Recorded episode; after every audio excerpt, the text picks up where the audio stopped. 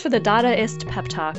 I feel much more abstract now. Hello and welcome to this episode of Game On Girl, where we talk about gender and game culture. I'm your host, Regina McMenemy. And I'm your co host, Rhonda Oglesby. This week, we introduce a new segment gender sells. We'll talk about advertisements, advertisements, tomato, tomato, and the gender stereotypes they portray. We'll review a couple of Wonder Woman videos and begin a more in depth discussion of narrative in games. In our wrap, we'll talk to you about how we've been geeking out this week and what we're watching, reading, and playing. So stay tuned, and we're glad you're listening to Game On Girl.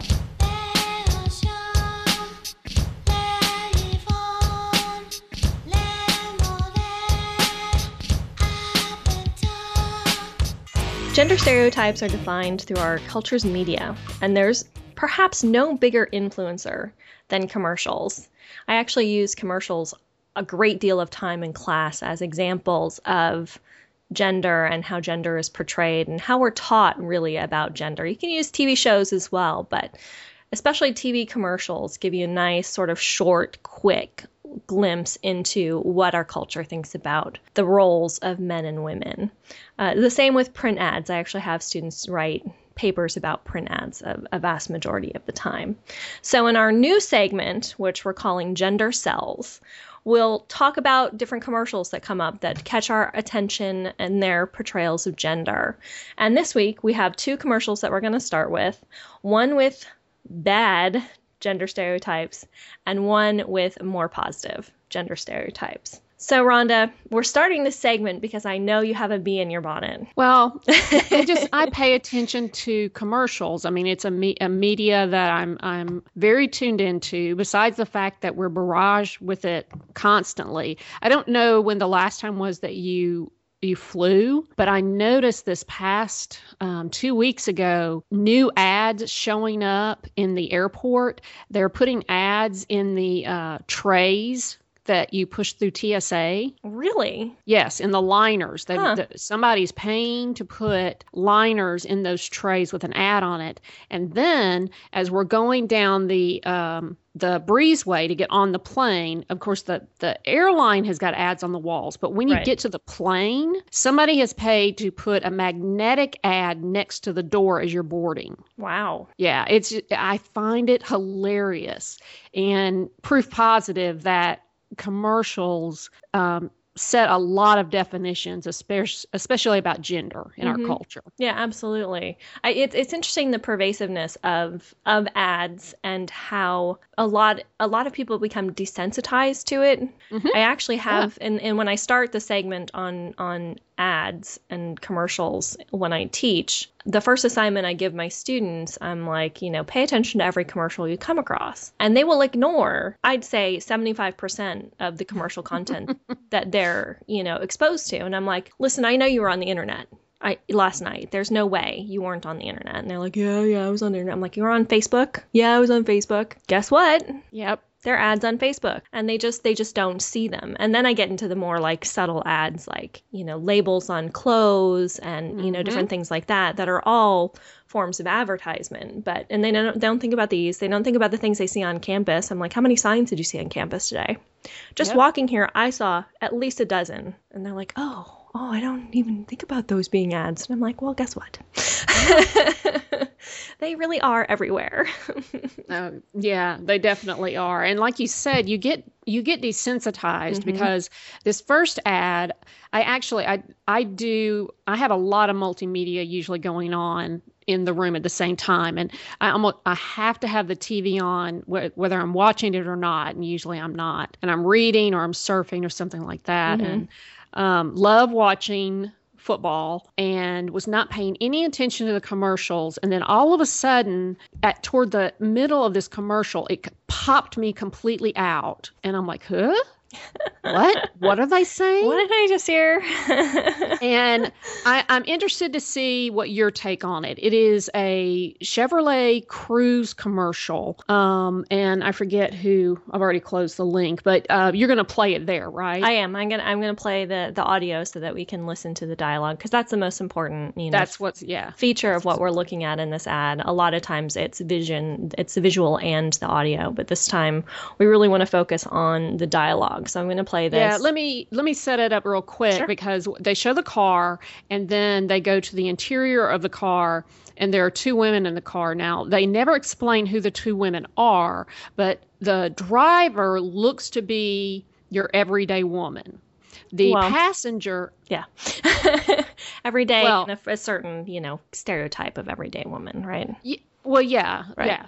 And the the street clothes. Right. That's what I mean. Oh, okay, okay, yeah, yeah, that. the street clothes. Yeah. And in the passenger side is a woman. Her hair is put up and she's wearing a skirt suit. Mm-hmm. So the appearance to me is I read that as the the woman in the passenger seat is the salesperson and the woman in the driver's seat is uh, test driving the car because it looks like that they're in front of a dealership. They're not in the store parking lot. They're not out in public. They're in the uh, parking lot of a dealership. So Okay. Anyway, go ahead and give the uh, All right. commercial. So here's their conversation. The Chevy Cruze offers an EPA estimated 36 mpg highway. That's crazy. Crazy efficient. 10 standard airbags. And you get StabiliTrak with traction control. That is like crazy protection. This interior is, Insane. it is insane. I was gonna say crazy again. All right. Well, am I crazy? Well, no. I mean, I mean, my first note is crazy. This commercial is crazy. I,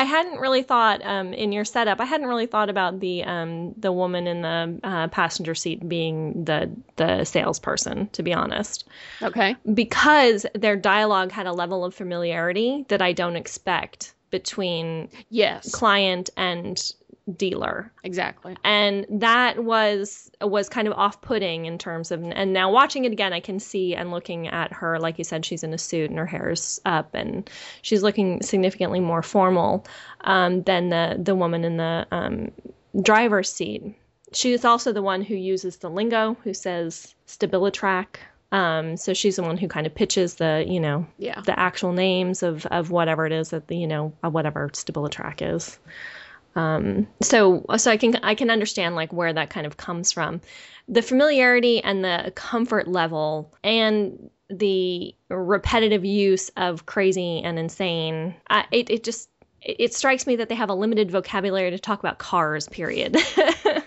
Yeah. And it, it is if you were to stick any other product in that commercial, you could think that they were talking about a curling iron or a milkshake or Right. You know anything else but non-technical. I mean, Right. it's just it's just so incredibly generic. Their their dialogue is boiled down to like junior high conversation. Right, exactly. Like like what's the base that we can have this conversation with? What's the base descriptor we can have this conversation with that's going to stick? So people are going to walk away from the Chevy commercial thinking the Chevy Cruze is crazy. Yeah. And and I don't I don't get like in terms of if this is aimed I'm assuming in general terms at my demographic at women who are, you know, of a certain age who are buying a car. I'm not going to look at this commercial and go, I want to go f- buy a crazy Chevy Yeah. Exactly. you know i don't i don't see what it is like okay so it's crazy safe because it's got airbags i mean i just don't they tout three things in the commercial highway mileage and airbags and the traction control. Right. Which are all basically economical and safety issues right. that you know honestly a woman the type of woman they seem to be portraying uh, would be interested in. Right. Well and men could be interested in as well. It's not that it's you know it's just something that's aimed at women. But but what is Yes. aimed at women is often especially in car commercials and car advertisements safety is huge. Like it's a huge emotion that they play on for women Yes. to buy cars they they want they want to build on that you want to be safe when you're driving and as opposed to men who when they when they sell cars to men generally the advertisements make are about power and about um, you know they're not going to be talking about airbags and traction control in advertisements aimed at men car advertisements aimed at men and I I, I want to be uh, examine this as well as we as we look at these commercials. But the the reason that advertising is is such an enormous business is because number one, there is a modicum of truth that they are playing off of. Oh, sure. There's, you know, th- these are really, you know, things that you'd want your car to have. Right. But then they interpret that and then they they project stereotypes but while trying to meet the the, the correct demographic. It, and that and that's how they they instill definitions on us Right. as we sit there and watch it. Right. And gen- and basically the idea here is that women are incapable of talking about cars in any real way. Yeah. I, I, I mean, yeah. because if all you're all you're going to be able to do is, you know, as our our our buyer says, you know, I was going to say crazy again. You know, if that's the only word she has to describe the features of the car that she's looking at, you know, all that portrays to me is a very limited consumer. Yeah. and and I think a lot of women, I hope at least a lot of women are are more savvy consumers when they're looking at things like cars and any any kind of major purchase they're making really. Yeah, I, I I just have a hard time with um with Chevy's interpretation of what a woman's conversation is like. Right. And so and, and is that what it is that about it that that sort of stuck in your in your bonnet about it that that it was Yeah, the I way mean, the they were t- conversation was? Yeah, they were they were using words and talking like a couple of high schoolers. Right, right. Oh, it's like crazy. I know. God. Like totally gag me with a spoon. Oh wait, that oh was wow, that comes from way back. well, let's look at our um, let's look at our positive commercial, and I have to say that if somebody else has seen this before, and there may have been, but if so, it is on such a rare occasion that th- this really stuck out at me. But I saw a, a Brawny paper towel commercial recently. Um, it's their pick a size commercial, Mhm. and it's like the normal Brawny commercial. It's set in the kitchen with the kids making a mess and the parent cleaning it up. Right, But in this one, the parent was a man. right. It was the dad. It was a dad, and he was doing every anything that any other normal parent might be doing in the kitchen with the kids. The baby's in the the um, high chair, Mhm. and they're mixing up cookies, and the kid wants to help, and all of that stuff, except that it's a dad. Right, right. And I just thought that was so fantastic. He looked wonderful. He looked um, he looked positive. There was a very positive image about him as you know a good dad and a good consumer. I was like, this is a really good image. Yeah, I love the moment where um, the older daughter wants to hold the mixer. They're actually making pancakes, um, uh, which is important for one of my observations about the ad. But um, Yeah. they're making pancakes, and uh, the daughter, the older daughter, says, um, "You know, Dad, it's my turn to, to hold the mixer." And he moves the, he's like, okay, now just hold it steady. And she's like, I know. And uh, then he moves the baby back and he moves all the, you know, moves everything out of the way because he knows that there's just no way this is going to be tidy. Uh, yeah, I just love that moment. And then, of course, she spills the, you know, the pancake batter all over the place. Um, but what was interesting to me is at the end of the commercial, the daughter is carrying um, a tray, breakfast in bed tray, out Oh, of the of the kitchen, that's right. and she's got a flower. And then you know the joke is that, of course that she tips the flower over and the water spills, you know, on Yeah. the floor. So it's another brawny, you know, cleanup example. But but essentially, it's it's serving the other parent breakfast in bed yeah. which I thought was an interesting uh, way to kind of wrap up the commercial because it acknowledges that there's another parent in the house.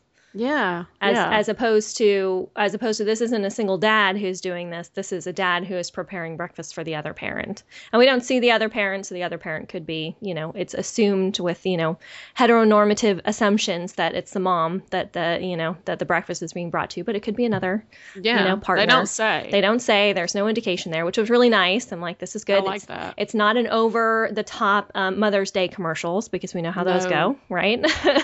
yeah, it's definitely not. So there's an acknowledgement that there is another parent that the breakfast is being prepared for, um, which I which I thought is fantastic as well. So so there is you know th- this is still here. This this is still playing off this. You know is are they bringing you know breakfast in bed? So um, that also sort of added in for me um, a, a depth that it might not have had had it just ended with the you know brawny logo or whatnot. I would it wouldn't have had the same sort of impact. I think. Yeah, and that's something else that we'll we'll discover is the reason why I'm really glad to to we're we're blind talking about these commercials and just sending them to each other and, Mm-hmm. and evaluating them on the air. But I mean, sometimes uh, advertisers have 30 seconds. Right. It's a short amount of time they have to make a big impact in. Yeah, and so th- they have definitely mastered the art of communicating, which is part of the reason why I like advertisements mm-hmm. is how succinctly can you boil down your message and communicate it as quickly as possible and it stick. Right, right. And the the other thing I noticed, which I, I don't know how to evaluate it whatsoever, but the exact same scene that you mentioned where the oldest child says, Daddy, Daddy, it's my turn. She says daddy three times. Mm-hmm. I think that's important. Yes, the the repetition because because like you said, it's 30 seconds. So every time you have a word that's mm-hmm. repeated, you know that that advertiser is trying to capitalize on that word. They really Yes. want you to pay attention to whatever that word is. So it was really important in this ad that it be paid attention to that it was dad who was who was helping to make the pancakes. Again, that also ties back to our previous commercial with the three times that no, actually one, two, three, four times they say crazy Yeah. in the in the car commercial um, which makes me wonder if the writers of the commercial think women are crazy and then that's their sort of projection into the Yeah. These, I mean, we, for, if it wasn't a Chevrolet commercial, what I'm trying to say, um, if it wasn't a Chevrolet commercial, you could, you could almost say that the words were by accident, but not when you're spending that much money. The, the words they pick out are hashed over ad nauseum to Right. pick the right word. right right and and and when you have as you said 30 seconds to make an impression even less because we didn't finish listening to the rest of the commercial. So that was really 20 seconds that they were making the impression with that Yeah. dialogue. You know they had that short amount of time to catch that dialogue. So the fact that crazy is said four times insane is said twice. So to boil down what we have we don't even have 50 words here. We have 30 words in the whole dialogue of this interaction. Yeah. and to have those words be i mean they want you to leave the commercial thinking chevy crazy crazy chevy which has kind of you know a little bit of alliteration kind of going on with it but at the same time if you are an analytical person looking at the ad you're like i don't want a crazy car Yeah. Yeah. and i don't want to buy a car from somebody who thinks i'm crazy because i'm a woman so Yeah. if you thought Chevy you were hitting your marketplace with your crazy attempt at getting attention, you got our attention, but definitely not in a good way. So- Well, we're going, um, I think we're going to have plenty of fodder for this segment. So um, we hope you guys enjoy it. And if you find any commercials that we need to pay attention to, be sure and send it to us. You can find our social media links on our website. We are on Twitter and Facebook.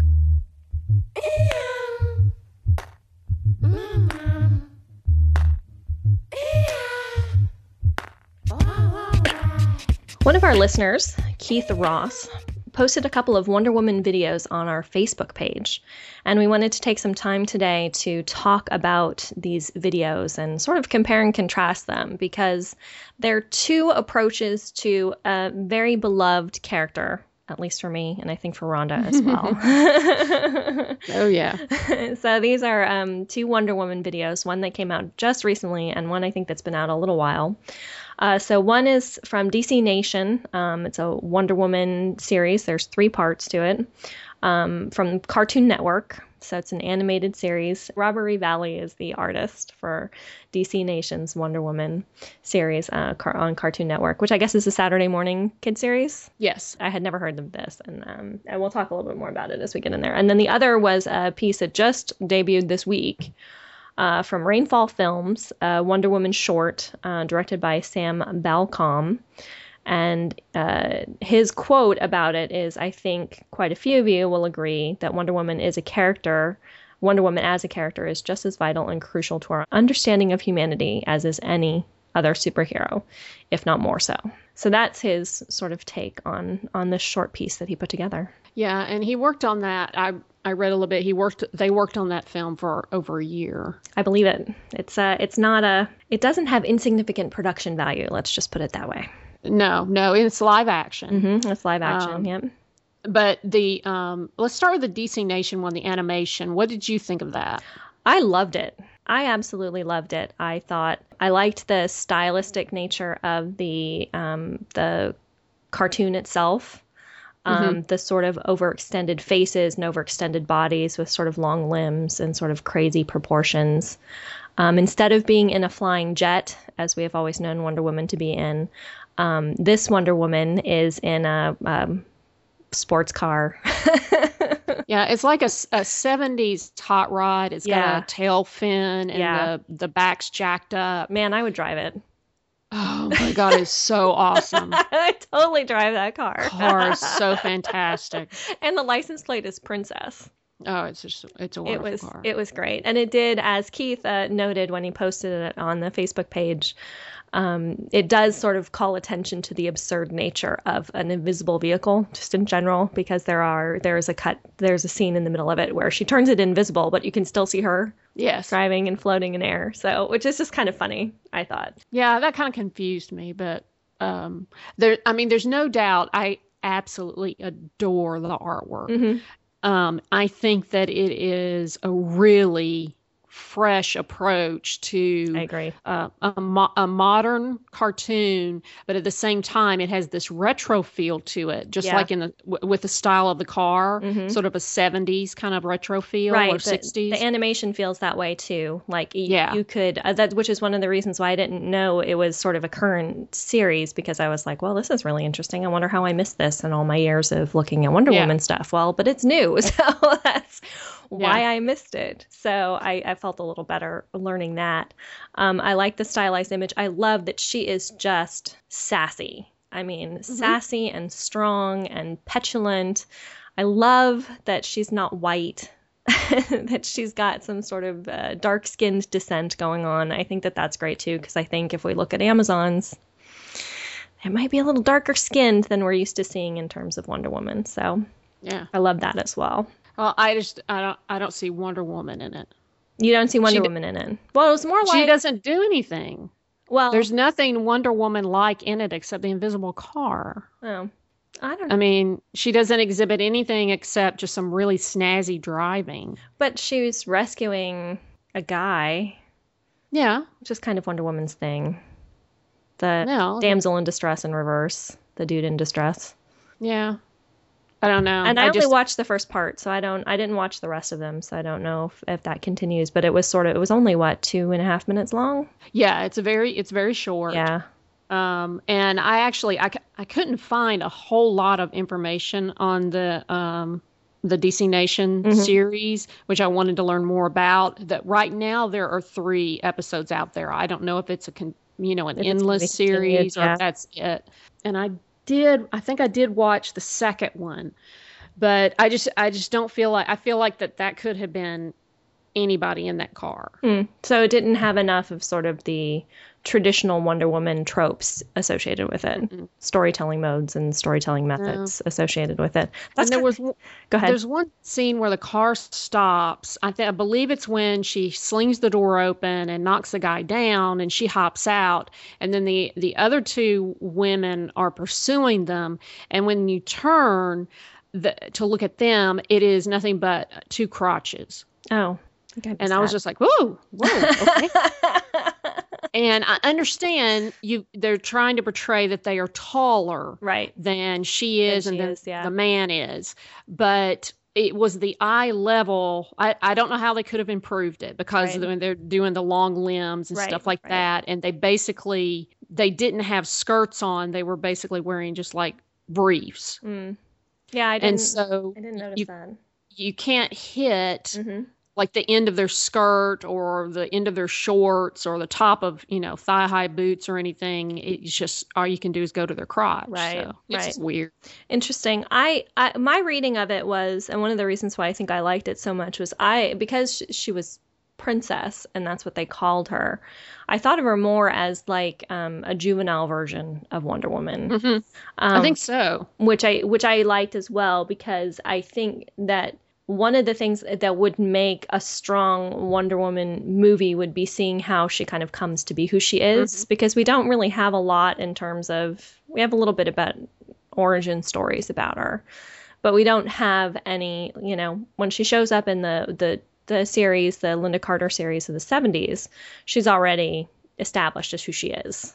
Yeah. And she's, you know, she's where she is and she's doing she's already you know like she's just an established character at that point so i Yeah. would really like to see something that sort of delves more into where she came from Yeah, I love the i- and I think the the, the car mm-hmm. helps set that demographic. I mean, Right. she's like, you know, 16, 17, 18 year old in in the hot rod and she's having a good time and she's fearless right and she is v- discovering herself and she's very alert and uh, ready for any challenge. Right. I like I like that target demographic. yeah i do too because i like what that's portraying in terms of the the audience you know the readership who's watching it Yeah. i love when girls are that you know strong and portrayed as knowing who they are and uh, for that reason i think i liked it as well now, and now that i know that it's a cartoon network show that makes it even more powerful for me because it is aimed at that that demographic so Well, what about the um, the Rainfall Films short, the live action piece? well i thought I it was forget how long it was. it was not long either it was it was i'm guessing i'm trying to remember i think it was three minutes but i'm going to say Yeah. safely under five It was under. Yeah, it was definitely. It was definitely under five minutes. Um, I thought it was beautiful. Visually, I just thought it was absolutely gorgeous. It, it. I tell you what, it just hit every note for me. Mm-hmm. I have been trying to think for for for two or three years now because I've been thinking about the Wonder Woman character and they were trying to do a Wonder Woman movie and do a new TV show. And the thing that's always bugged me about the characters, her costume, Mm-hmm. and then trying to to come up with a new design for that costume. Oh my God, they did such a great job. They did. Her costume is absolutely stunning. I love the um, the skirt, the layered Oh, skirt that she phenomenal. has with the stars Oh. on it, as opposed to uh, Star Spangled Briefs. Um, I think that that's really, and it actually calls back to. I don't, you might not know quite as much about the early cartoons or the early comics, but she actually wore a skirt in the first several Yes, years. yes. I don't even know if it was years, but they didn't become briefs right away. She was wearing a skirt in the first versions of Wonder Woman. So I feel like that's an acknowledgement of where she sort of came from and her creation as well, which I really like that they're sort of nodding to to where she's come from. And yeah, and ex- and the, at the same time, I feel like that they have a understanding that those those briefs just look ridiculous. Well, yeah. I mean, I, I've always had a problem with those briefs, and I and what's even funnier is they kept the same bodice Mm-hmm. neckline on this outfit, which I despise as well.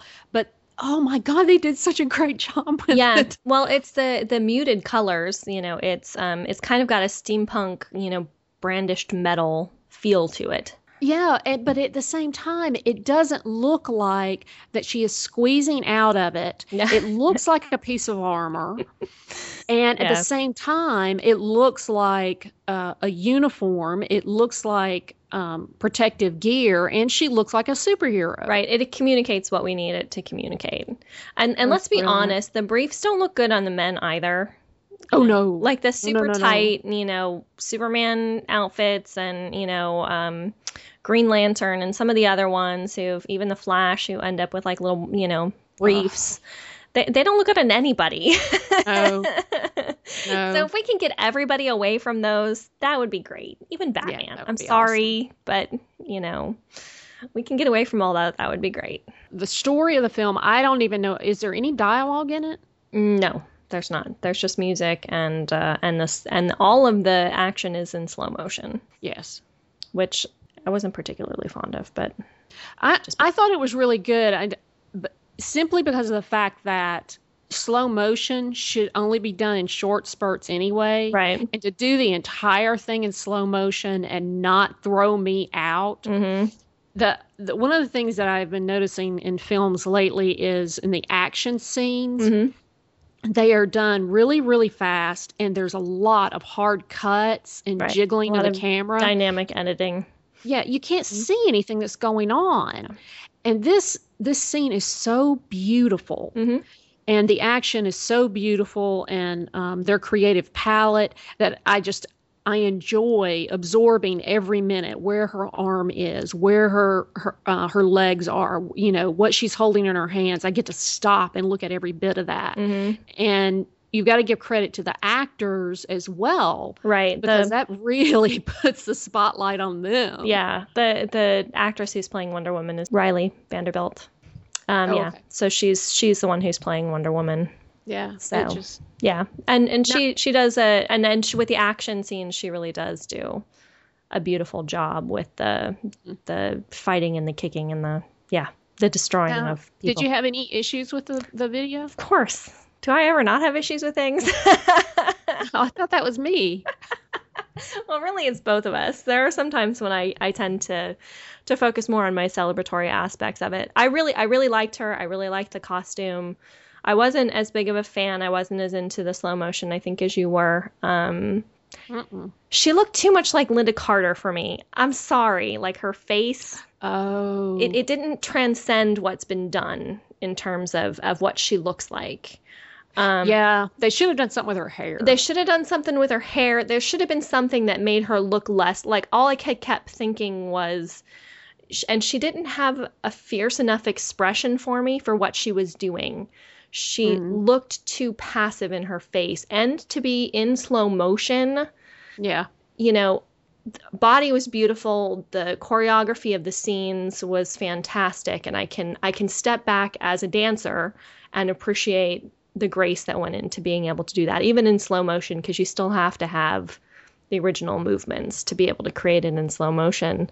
But her face just didn't do it for me. She did not have the power and presence that I want my Wonder Woman to have I'll I'll concede that thank you because I think that's because I think that that is what what they lose mm-hmm. with doing it all in slow motion because you can't you can't make those expressions and keep a beautiful face. Right, exactly. And because the, the the focus so much of the time was on her expression, it Mhm. had to have that fluidity that went with the motions that she was making. And so and I can understand the trade-off, but for me that just lost the power of what I want Wonder Woman to be. Yeah, that's a that's a good argument for uh, that they should have dropped out of slow motion So Yeah, at least on a couple of moments where I could, you know, kind of pull back from it and get out of it and see the more intense, you know, sense of who she is. I want her to be that powerful ass kicking hmm female superhero that we all want Wonder Woman to be,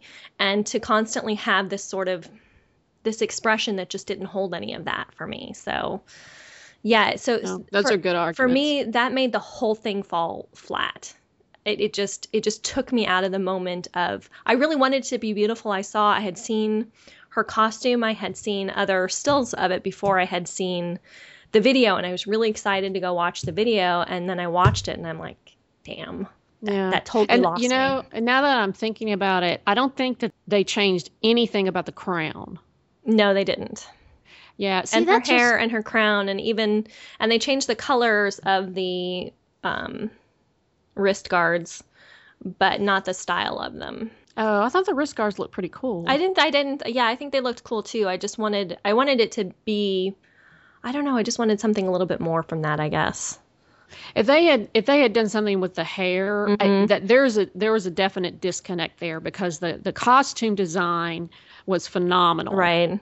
And then to throw that old wig on her. Right. The hair that Oh, was Lynda. Carter's and the the headpiece that was Lynda Carter's as well. So from the neck up, she was she she was Lynda Carter, or you know, Yeah. attempting to be Lynda Carter, and nobody can do that. I'm sorry. Yeah, well, we don't need that anymore. Exactly. I mean, she broke that ground. Exactly. That's been that's been done and that's who we know. And if we are going to have a new Wonder Woman, I really want her to to be something new. I don't want her to have that hmm That's her time. it, it is it is and and I think you know we're ready I think you know every, there's so many articles on the internet talking about you know what can be done and should we have it and we had you know um Christy from uh, uh, Wonder Women documentary on talking about how important and how potent of a character she is. You know, we're ready for her. So, I, but but I don't want her to be. I, I don't want her to be Ian McKellen, not Ian McKellen, um, Ian McGregor in Yeah. Star Wars, trying to be Alec Guinness. Yeah. You know, yeah. I don't want that. and that's what I felt like that that just brought the whole thing down for me. So, and I don't know if I'm too like focused on it and I missed kind of the bigger picture of it, but I just couldn't I couldn't get into the rest of it because I felt that way about it. Well, I t- I, I cons- considering the the ways that they have tried to bring back Wonder Woman. Oh God. This is one of the best examples I've seen in a long time. Oh, and I for a wholeheartedly agree. small company Yeah, I wholeheartedly independently to do this, it's like okay, everybody else pay attention Right. I I because yeah. they are on the right track. I can totally back that. I can I Yeah. can totally support. This has been, you know, when they were doing the I, I never saw the pilot, thank God, that they did with um oh God, who's the guy who produces all the uh Boston Legal, David something or other. oh, I don't know. Um anyway, so he produced the Wonder Woman pilot and she was in like jeggings, like like Yes. you know, with the like boots that look like they were Uggs and oh my god, it was just atrocious. It was so bad. Yeah. Um, that I just couldn't I couldn't swallow it. I just could not believe how bad it was. And and you know, and there are plenty of attempts like that where it's like, oh, this is close but not quite um this that's why i said the style the style of the the look of it the look of um the the world itself the colors and the way that it was shot i can back all of that. I can i even Yeah. back the the you know they were going back and forth. If you haven't seen the video you need to go watch it. Um, there'll be links on the site. Um, but they went back and forth between her fighting with her sisters and her fighting on her own sort of in modern times. So going back and forth between the amazons and the not and i i love the look of everything between the two worlds and how it looked. It Mhm. just it just because of tho- those you know what her face looked like and and that like you said the hair and the way it looked like lynda carter that was just a disappointment for me so Yeah. Well, yeah I'll give promise it has promise I give a thumb up to Rainfall Films and their Wonder Woman short.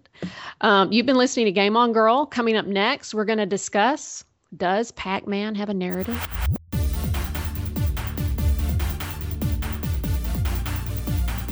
Extra Credits posted a link to a comic on SMBC, a Saturday morning breakfast cereal. It's about how old school video games had a narrative. And it was really fantastic because it's essentially a kid saying to his dad, you know, I don't know why you liked old school video games because they didn't have story or ambiance at all.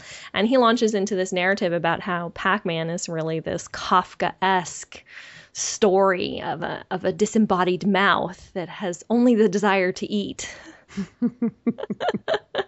and I just thought it was fantastic. And I mean, you know, it doesn't end there. He's got a whole like Oh, yeah script for how the ghosts work and how and why they're chasing Pac-Man and how they feel drawn to him, but they can't actually like embrace what he's doing because the ghost can no longer eat. And just it was just it was really brilliant. Yeah. It really I was expecting like a, a, a three panel comic and it just kept going. It's like, man, this guy's got a narrative. Yeah, I mean that was that was, and if you haven't done that before, I could see how it might look a little crazy. But as Rhonda and I both acknowledged when we started prepping for the show, it's something that we've both done. Yeah.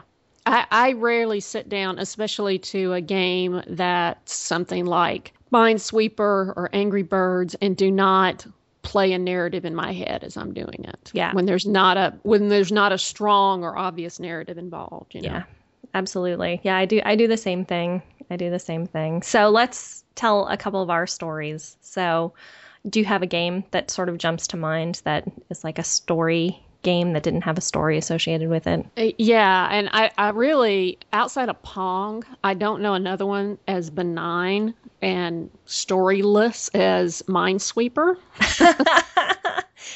Yeah. Yeah. And Right. I I enjoyed playing that when back when you, used to get um, first bought the PC laptops. I mean, you always got solitaire, Solitaire on them, and- and, then yeah. you started getting Minesweeper, hmm and hate that game, by the way. you hated it. I hate it. Well, I I was play it to save my life.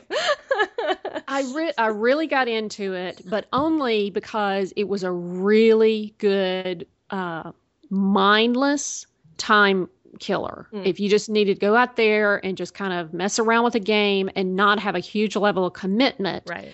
But as I'm playing it, there is definitely something going on because if, if you're unfamiliar with Minesweeper, basically you're presented with an enormous grid of blocks. And you're told that under a certain number of the blocks are bombs. And if you click on one of the blocks and it happens to be a bomb, you're blown up and you lose. Right. End of game. So, yeah. So the goal is to uncover all of the blocks except the bombs. Mm-hmm. Well, when I'm playing it, I'm an international spy.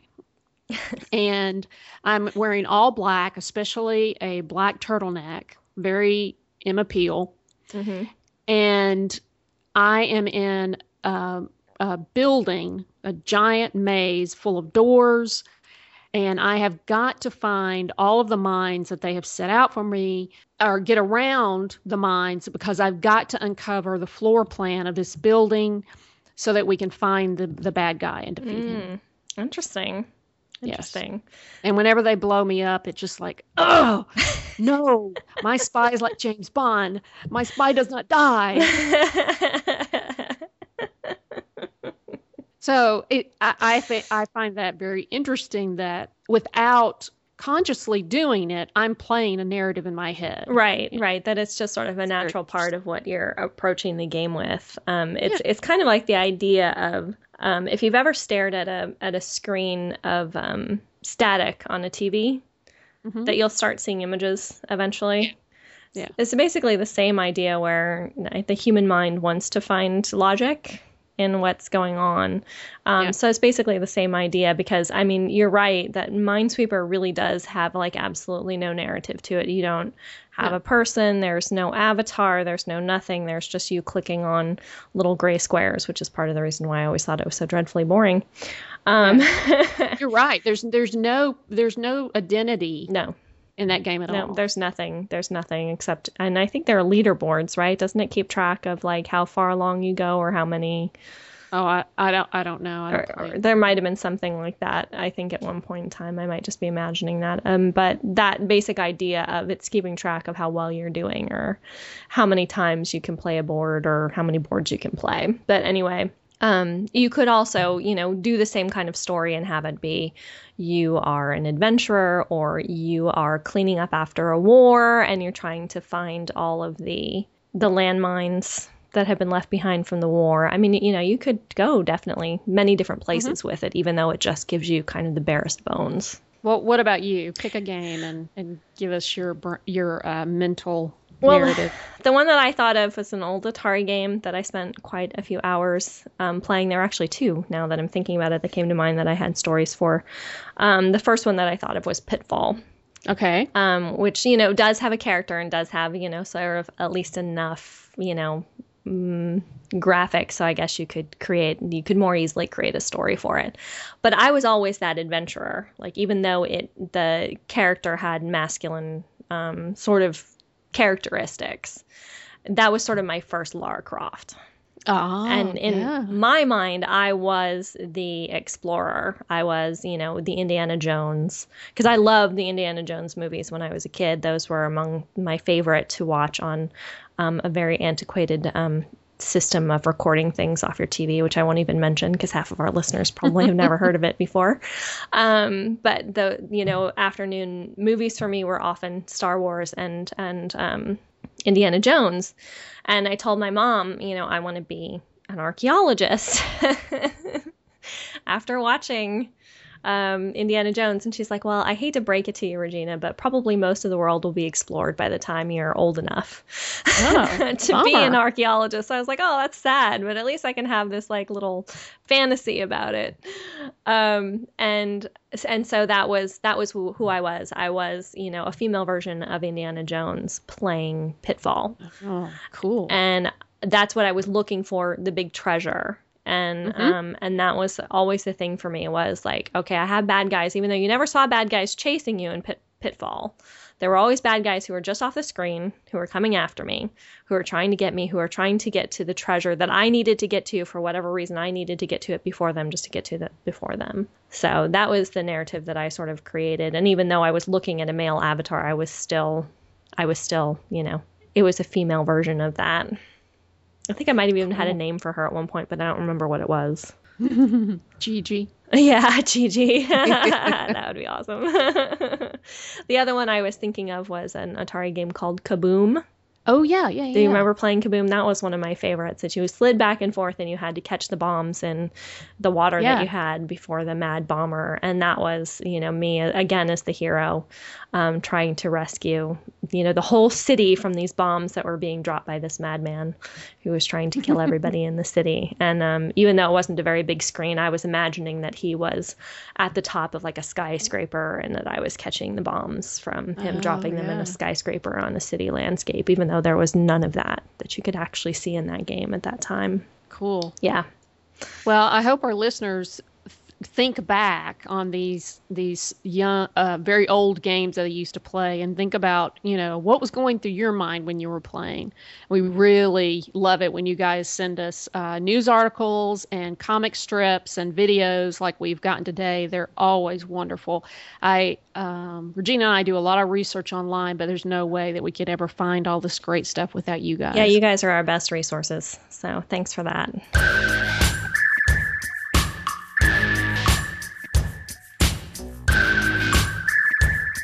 Well, we want to um, wrap up the show with our segment on what we've been watching, reading, and playing and geekdom.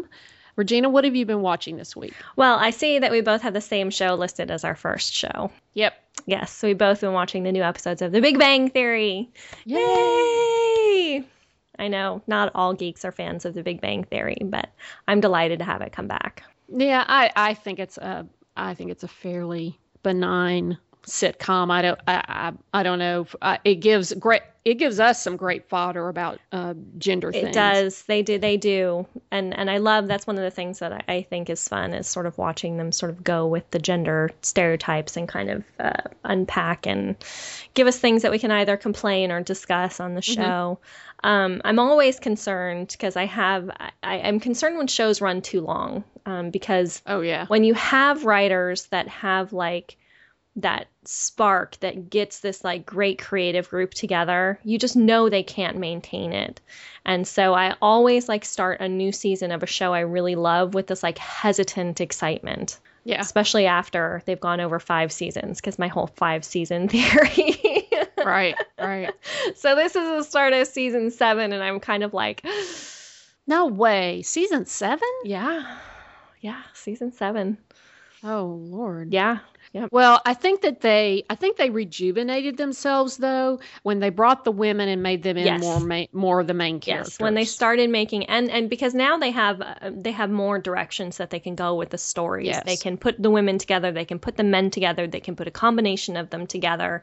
And that's part of what we see and I won't give too much away because I know that a lot of people watch shows after they've they've aired or they go online and see them. So I won't give too much away about what happens, but we know at the end of the season before this that Leonard is left to go on a trip with Stephen Hawking or for Stephen Hawking to do some research for him. And it leaves um, Sheldon and Penny alone, you know, living alone in each apartment across the hall from each other now. So they end up spending a lot more time together, which was a really great way to start the season out because we don't see those two characters together very often.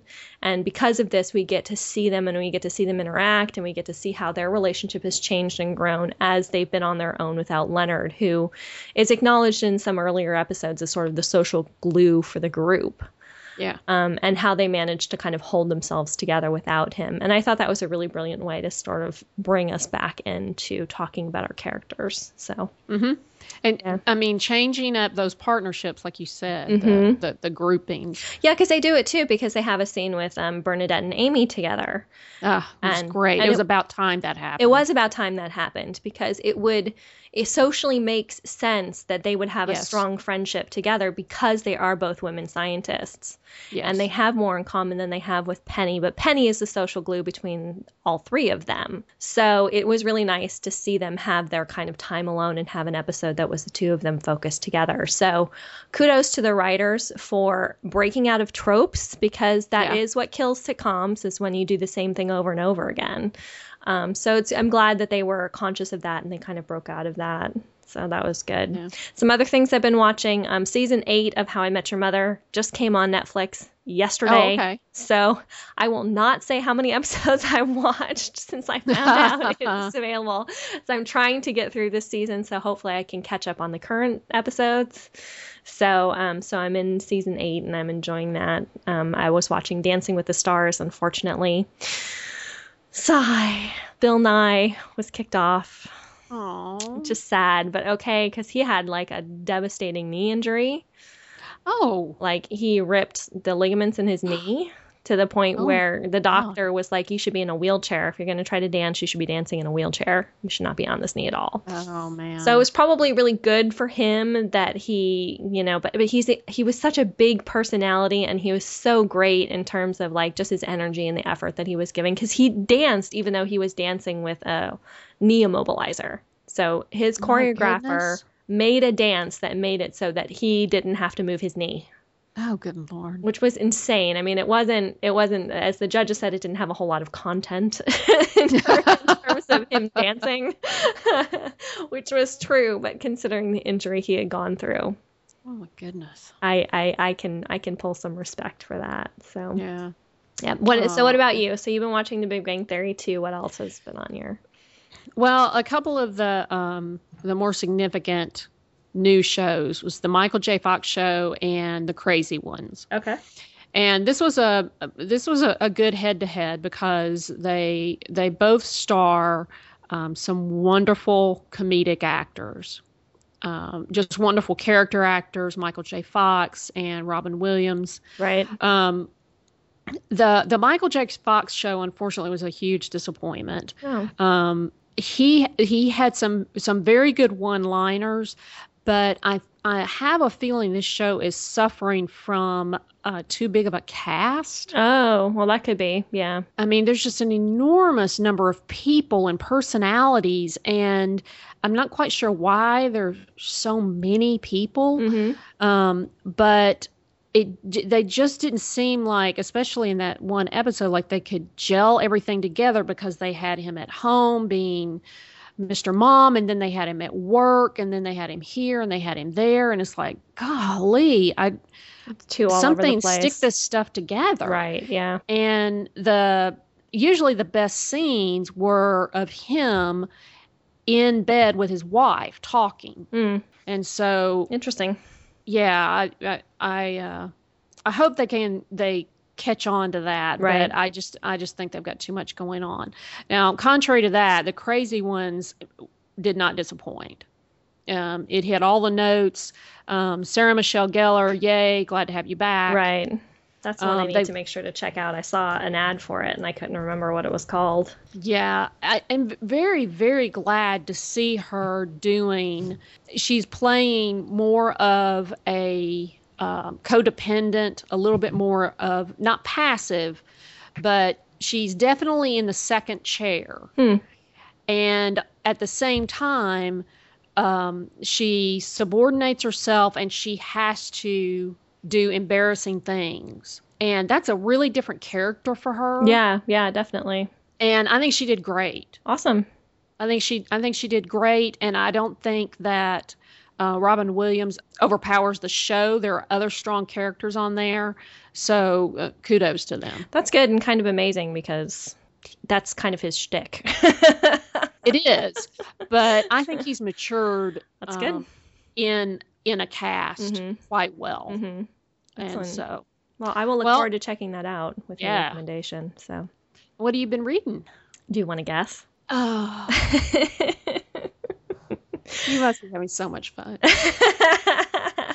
I'm still reading uh, the House of Night series. Um, I'm on book seven. I'm almost actually finished with book seven. I think I have like 30 pages of book seven left, and I have two or three more. I think I have two more to catch up on to get to um, the new one that comes out this month. Actually, comes out in two weeks.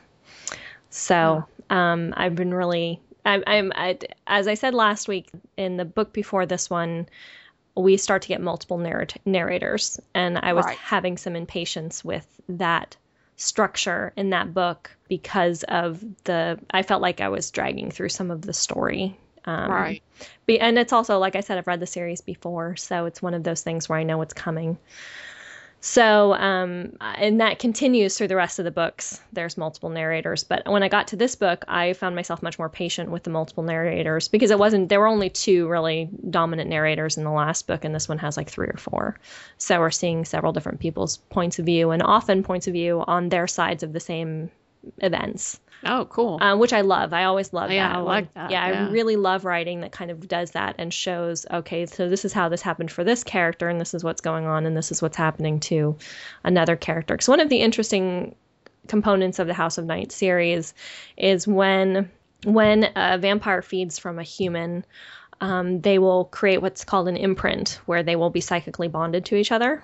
Uh-huh. And so that's one of the things that kind of happens in this in this part of the series is there's two characters who become psychically bonded to each other. So you're seeing the events from the first person's point of view, and then in the next chapter you're seeing it from the person that they're imprinted to. And so you're seeing a, Oh, ref- a reflection of the psychic um, awareness that's going on for the one character of the actual actions you just saw in the chapter before. It's really crafty storytelling. the mindset of the author sitting down to write both sides of those, man, that's a tricky business. Well, and keep in mind that this is a mother daughter team. Oh wow. So, I, and I have, I was actually thinking about that as I'm reading it, and I've, I've, I've kind of like had it in the back of my head before, but in this read through, I've been paying particular attention to kind of wondering where those lines are because, like, who writes what and how do they like work mm-hmm, things mm-hmm. out? Because I don't see a shift. I mean, even in the different, you see a shift in the different narrators, and it could be that they each like specialize on different characters. I'm not sure. Like, I would love I'd love to have them on the show, PC and Kristen Cast. If you ever happen to listen to a show, I'd love to have you on to talk about that process because I think it's fascinating. I've tried to have students write papers together before, and it's always a disaster. So I, I wonder what it's like for them and how they kind of piece that together because there's no, you don't have that sense in the narrative that all of a sudden somebody else is reading or somebody Yeah. else is writing. Like you don't come to that point where you're like, oh, I just jumped from PC to Kristen. Like you don't there's no line there that shows that. And so they either have a really fantastic editor Yeah. or they have a really like strong sort of way that they manage this together. So anyway. So yeah. So what have you been reading? Well, th- this is one of the very, very unusual times where I've actually got multiple books going. And hmm. typically that happens when I either I'm reading all nonfiction or I'm reading a fiction and one nonfiction. It's usually the only only way I can juggle something like that. And um, I'm take I'm, I'm taking a Coursera course. These are um, online courses that you can take. Um, I wrote an article about it on uh, one of S- Sandy's blog posts about all the different wonderful online courses you can take. Yep. Um, and this one happens to be about comic book art. Nice.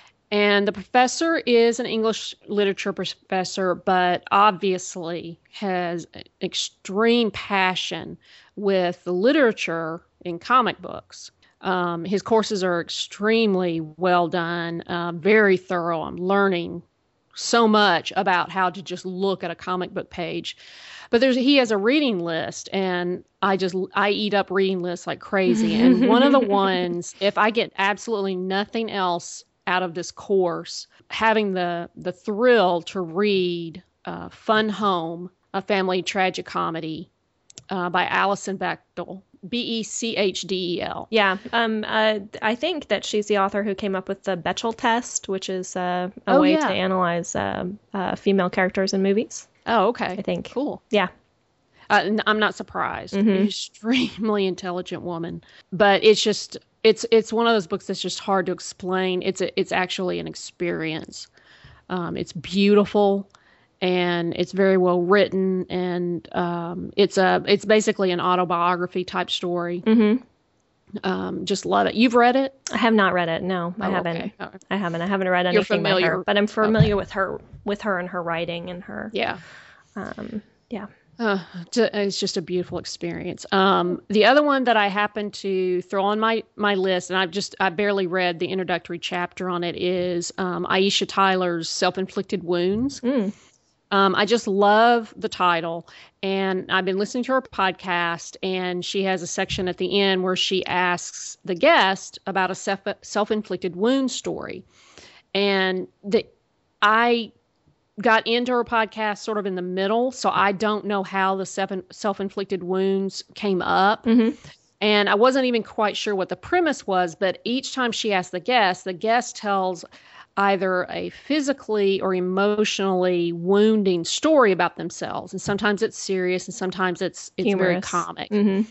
and so i couldn't wait to get the the book and so i've just gotten started on it nice yeah, very, very nice, good. very fun. Yeah, so those sound like great recommendations. Um, now, are you playing anything different? Because I'm not. You're still playing Plants vs Zombies too.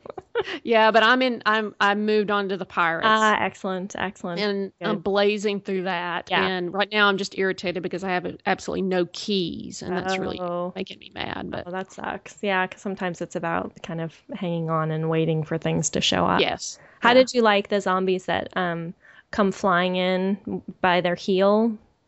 Oh, those were hilarious. The first time I saw them, I'm like, what is this? Oh my God. oh, that was so fantastic. I just, I, I love the, the creativity of that. Seagulls and, and, who are flying them in. And then yeah. the, the level, um, I actually got to play the level, the first level where you have the cannon that you shoot at them. You shoot at the uh-huh. ones. I actually got to play that the first time at PAX because um, I hadn't gotten far enough through the game at the point at that point. But that was a level that was open when I went to play at PAX, and I got a poster for um, Plants vs Zombies 2 poster.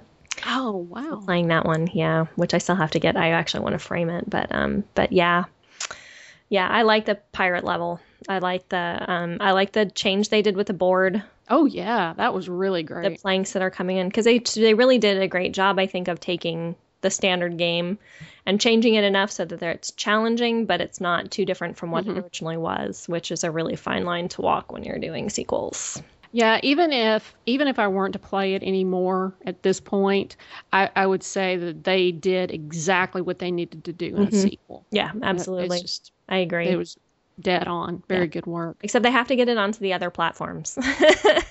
as soon as possible. Because yes. right now my iPhone is just getting me by. Yeah, seriously, exactly. I'm just exactly not taking it. Yeah, it's it's it's, and I'm glad I have the iPad to run it on because I get to play it with a slightly larger screen. But it, I really do need it on my PC. Yep, guys, guys, PC, PopCap, get to work on that, please. Thanks. PC. Um, yeah. so I have a game day planned in the next few days. Um, getting together with my my board gaming group, and we're doing a Halloween themed board gaming day. Oh, great idea! Isn't that a what's great idea? The, what's on the agenda? well, uh, Elder Scroll Elder Signs is going to be on there. So, yep. Elder Signs. Um, so we're I'm, I think we're gonna we're trying to pick up the expansion, so we're gonna try to get the expansion for that because uh, we have the base game right now. Um, a game that my friend Eric gave me for Christmas a couple years ago called Betrayal at House on the Hill. Yes. Which we mm-hmm. actually played last week. I played with the same group of people and was what inspired this uh, Halloween gaming day, so we're going to have all horror themed games. Um, so we played that, and we're going to play that again. Um, I think we're going to take Zombies um, because that's a sort of horror film. Uh, Last Night on Earth as well is another option for it. So everybody's yeah. sort of racking their brain for their horror games, and we're going to all bring those and then play those for for our our early sort of Halloween game day. So Gloom's a good. Uh, oh, Gloom. Good yeah, choice. I have Cthulhu Gloom. I should bring that. That would be yeah. too. And I need to remember. I know people have seen some pictures I've had up of my little Cthulhu stuffed Cthulhu that I have now. yeah. So he's my gaming buddy. I need to remember to bring him with me because he'll be very appropriate. The other, the digital game I've been playing, um, is all your fault, really. Because you told Sandy to play me in Words with Friends. Oh yeah. So I've started playing Words with Friends again, and the problem is that there's a leaderboard now. Uh, oh, I didn't know that when I brought it up. and now I'm like, oh my god, I must play more. I need to be higher on my leaderboard. Oh, I didn't know. Yeah, I didn't know either until I started playing. And, and there's two ways you can look at it. You can look at the leaderboard for the total number of points you've had for the week or your average points per play. Um, it is just it, it I'm like oh man I went and your Achilles heel. It seriously is. I was like oh no. so now I'm all like, oh, I must play this game more so that I can get more points on my leaderboard, and I need to play better so I can get higher average points.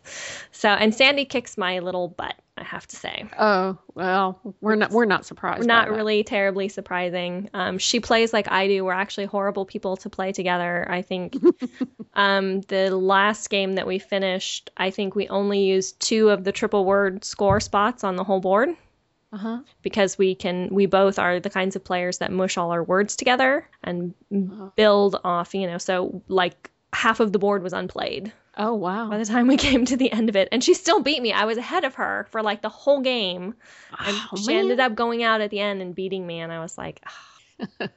so anyway she says we're- i'm, having la- a really I'm not laughing. yeah you're not laughing yeah you're you're you're remembering gems with friends i know Yes. she's like now you know how it feels regina Yeah, but I think it gets to you more than it does me. I really, I, I'm actually really happy to play her because I know that we're playing at similar levels, similar ability levels. So it's, oh yeah. and I actually had a, a friend of the podcast, Grethade, who um, is on the Noobcast podcast and website as a writer. So he he messaged me on Twitter and he's like, "Can I start a Words with Friends game with you?" And I'm like, "Sure, absolutely." And so he did, and we got into it, and um, I was pounding him um, into rubble. Help your, le- help your leaderboard there. Yeah, a little bit. And he's like, How did I guess that this is how this game was going to go with you? and I'm like, He he asked. He I, asked. You did ask. And we did, you know, I, I, I could have warned you, but, you know, sort of playing to my strengths here. So, yeah, it was fun. Well, you can tell we have a lot of a lot of fun in our geekdom. Let us know how you've been geeking out this week. You can find all our social media contacts on our website. We're on Twitter and Facebook. You've been listening to Game On Girl. You can find all our social media connections on our website, gameongirl.com. We're on Twitter and Facebook, of course. I'm the co-host, Rhonda Oglesby. You can follow me on Twitter at Row Room. That's R H O R H O O M, or email Rhonda at gameongirl.com. And I'm your host, Regina McMenemy, or Doc Liz with two Z's, as I'm known on Twitter, Steam, and Words with Friends. If you would like to help me climb my leaderboard, I would appreciate it. uh, many thanks to Rhonda for helping come up with this um, improvised uh, episode today. Yep. Thanks for the links, people. Yeah, thanks for the links. Thanks for our listeners for sharing great content with us because we wouldn't be here for one for all of you. And speaking of more help needed from our listeners, uh, Game On Girl is hosting not one but two groups for Extra Life. Our event will be Saturday, November 9th. Um, most events are happening on November 2nd, so we're pushing out a week for various reasons. We'd very much love your support if you can come and game with us. You can find links to the East and West teams on the site, and you can join to play with us. So you can help us play for for the day, or you can donate to our local children's hospitals, one for the West Coast and one for the East Coast. So please come and get your game on for a good cause. Episodes of Game On Girl are available on iTunes and Stitcher streaming. We also have an app for download for from Podbean available for iOS users. These links, along with the description of the show, can be found on our website, gameongirl.com. This podcast is edited by Ryan Broom at Desert Tree Media, and the theme song Good Day by Triple Fox is used under a Creative Commons Attribution License. Thanks so much for listening, and until next time, game on!